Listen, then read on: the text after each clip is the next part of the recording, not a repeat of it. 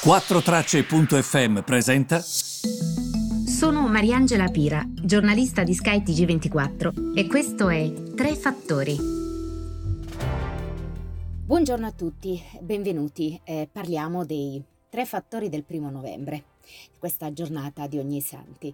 Eh, le borse sono aperte, tutto procede diciamo normalmente, quello che a me piacerebbe fare con voi è cercare di dare un po' un commento a quello che è successo al G20 che ha dato poi il eh, passaggio, il, il testimone alla COP26, che come sapete è la conferenza delle Nazioni Unite sul clima del 2021. Il tempo sta scadendo, siamo a un minuto all'ora X, dice Johnson, e non ha torto. Secondo alcuni questa conferenza sarà l'ultima occasione che si ha sostanzialmente per cambiare le cose.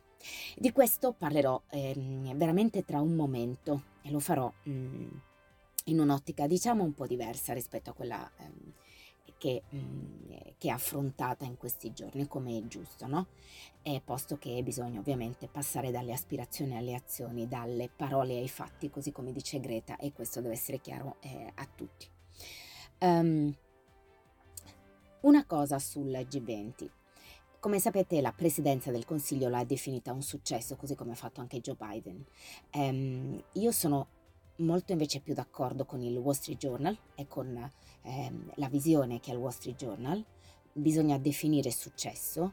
Eh, alcune cose sono state fatte, io credo anche che la Presidenza del Consiglio abbia preparato questo G20 nel migliore dei modi, considerate le importanti assenze. Mi riferisco a Cina e Russia eh, però ehm, le cose più importanti non sono ehm, state raggiunte, sia a livello di denaro stanziato, per esempio per i paesi più poveri, sia a livello di, ehm, conferenze, eh, sia a livello di obiettivi sul clima. La domanda che mi faccio è se ha senso parlare del 2050 quando già da, tra dieci anni le cose saranno molto cambiate. Quindi, un po' come mi ha scritto uno di voi su LinkedIn oggi, la transizione energetica si sa che ci sarà più che su questi obiettivi 2050, 2030, io mi concentrerei sul metodo. Qual è la vostra tabella di marcia? Cosa pensate di fare oggi, domani e dopodomani, visto che il problema è oggi, domani e dopodomani? Come pensate di aiutare le aziende a questa transizione? Come pensate di far sì che l'anno prossimo si raggiungano in, su questo fronte importanti obiettivi? Nei settori che maggiormente avranno anche un impatto, quindi mi riferisco a chi pagherà i costi della transizione energetica, che è il tema che su questo capitolo affronto anche sul libro. Quindi secondo me da questo punto di vista purtroppo io vedo mh, mm, molto, poca, molto poco pragmatismo rispetto a quello che invece mi attenderei vista la gravità della situazione che stiamo vivendo. Fatemi dire un'altra cosa sul G20 a margine. Ehm, lo sapete che ehm, a me sta molto a cuore l'Afghanistan. L'Afghanistan dal punto di vista dell'informazione devo dire che Sky TG24 è un'eccezione perché nella nostra trasmissione degli esteri noi ne parliamo quasi tutti i giorni è, è sparito dall'agenda. Se voi guardate anche su Google quella che è la ricerca sull'Afghanistan, vedete un picco nel momento in cui ne abbiamo parlato tutti e poi una discesa, non se ne parla più. Ne parlano in pochissimi. Io mi sarei aspettata, va benissimo ringraziare Joe Biden, bello che ci sia il multilateralismo, bello anche che ci sia questo rapporto con gli Stati Uniti, va bene. Però io avrei detto anche a Joe Biden Magari questo è stato fatto a porte chiuse. Avete fatto una grandissima stupidaggine sull'Afghanistan e purtroppo adesso gli afghani ne stanno pagando le conseguenze. Secondo me, quando si ha un rapporto bello con i paesi, rapporto bello dovrebbe significare anche rapporto franco e le cose le devi dire cose che sono state a volte dette eh, affinché sentisse suocera, tipo quando Draghi ha detto l'Unione Europea sta prendendo le redini della situazione in Afghanistan dove secondo me dal punto di vista umanitario la crisi non è grave, è gravissima. Quindi evidentemente ne hanno parlato. E ho apprezzato che Draghi in conferenza stampa l'abbia menzionato l'Afghanistan, eh, perché l'Afghanistan praticamente è dimenticato, come se non esistesse più. A questo proposito poi ehm, ci sono due interviste che sto preparando e di cui vi dirò successivamente. Invece quello che vi voglio dire è che ehm, le, i leader che stanno adesso andando a Glasgow, mentre proprio vi registro questo, questo audio, eh, per le mh, prossime due settimane e eh, questo è uno dei, degli incontri diplomatici forse più importanti e che mettono più pressione ehm, di questa generazione. È l'ultima chance, come vi dicevo, così viene definita da moltissimi, eh, quella ehm, relativa appunto a Glasgow. I target sulle emissioni mh, mm, sicuramente avranno eh, lo spotlight, quindi saranno messi assolutamente in luce. Gli impegni dei, delle economie eh, dei paesi sviluppati a mobilizzare circa 100 miliardi di dollari sulla finanza eh, relativamente al clima eh, all'anno saranno ovviamente il focus, perché non è detto che questa cifra venga raggiunta.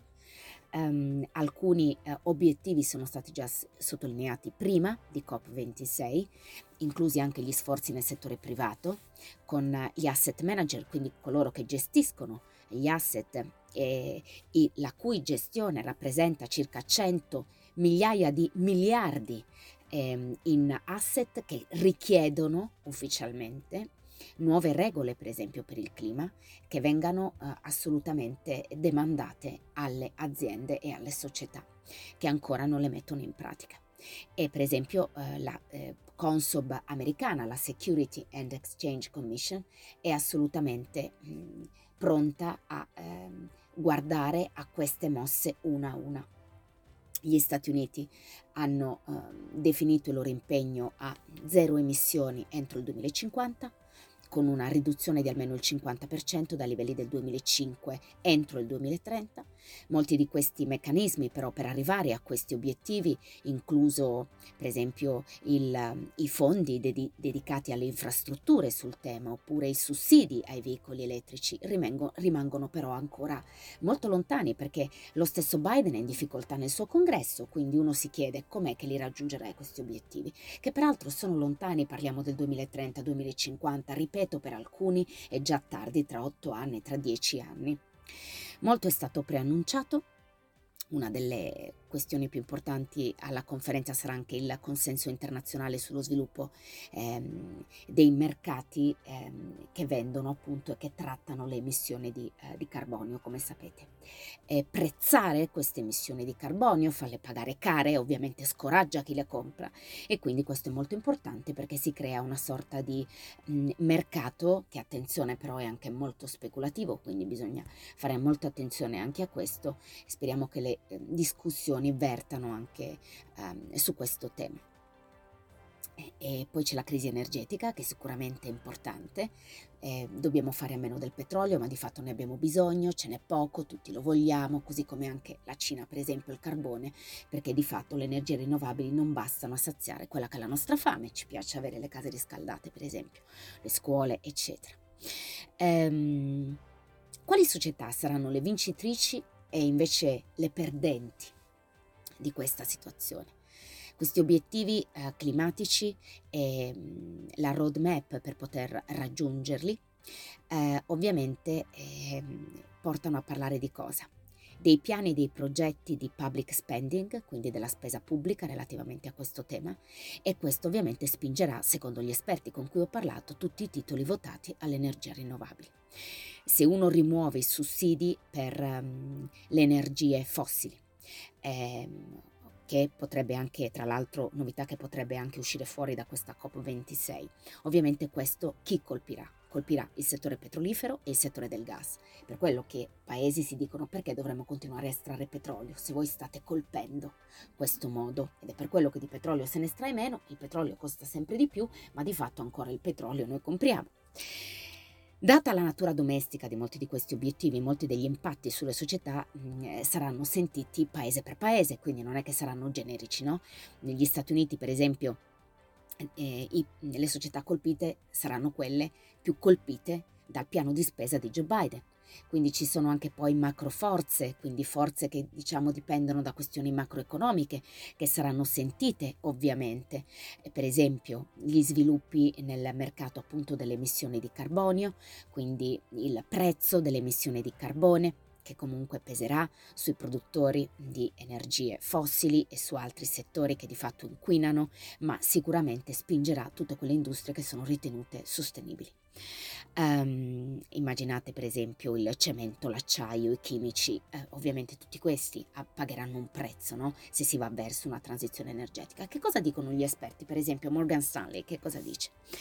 che ci sono molte azioni che di fatto beneficeranno da questo trend della decarbonizzazione, settori, tutti i settori delle rinnovabili, quelli che conservano l'energia, per esempio i settori che guardano all'idrogeno, eh, i settori alternativi eh, come il carbon capture, quindi quelli che catturano il carbone sia sul fronte dell'utilizzo sia sul fronte della conservazione, trasporto elettrico, mobilità verde, il settore dell'efficienza energetica, tutti questi vanno a eh, beneficiare. Quindi di chi, per esempio, di chi stiamo parlando? Si guarda tanto a Siemens Energy, a Sun, Run, a Chevron, ExxonMobil che stanno andando molto avanti da questo punto di vista. Questo è il parere di Morgan Stanley, eh? Tesla, Enbridge, Johnson Mathey, un altro titolo.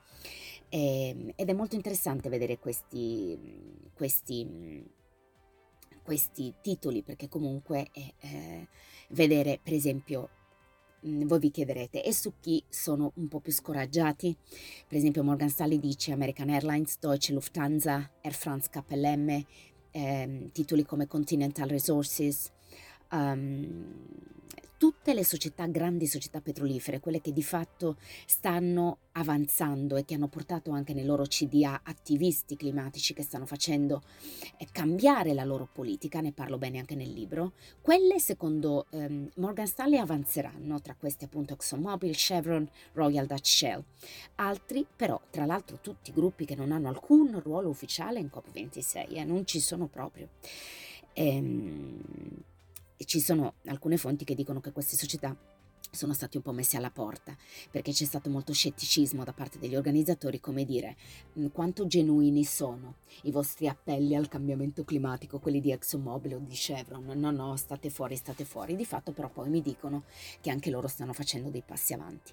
Bene, spero di avervi dato qualche dritta in più, e, um, grazie per avermi seguito come sempre e per tutte le altre novità noi ci vediamo, ci sentiamo nella giornata di domani, a presto.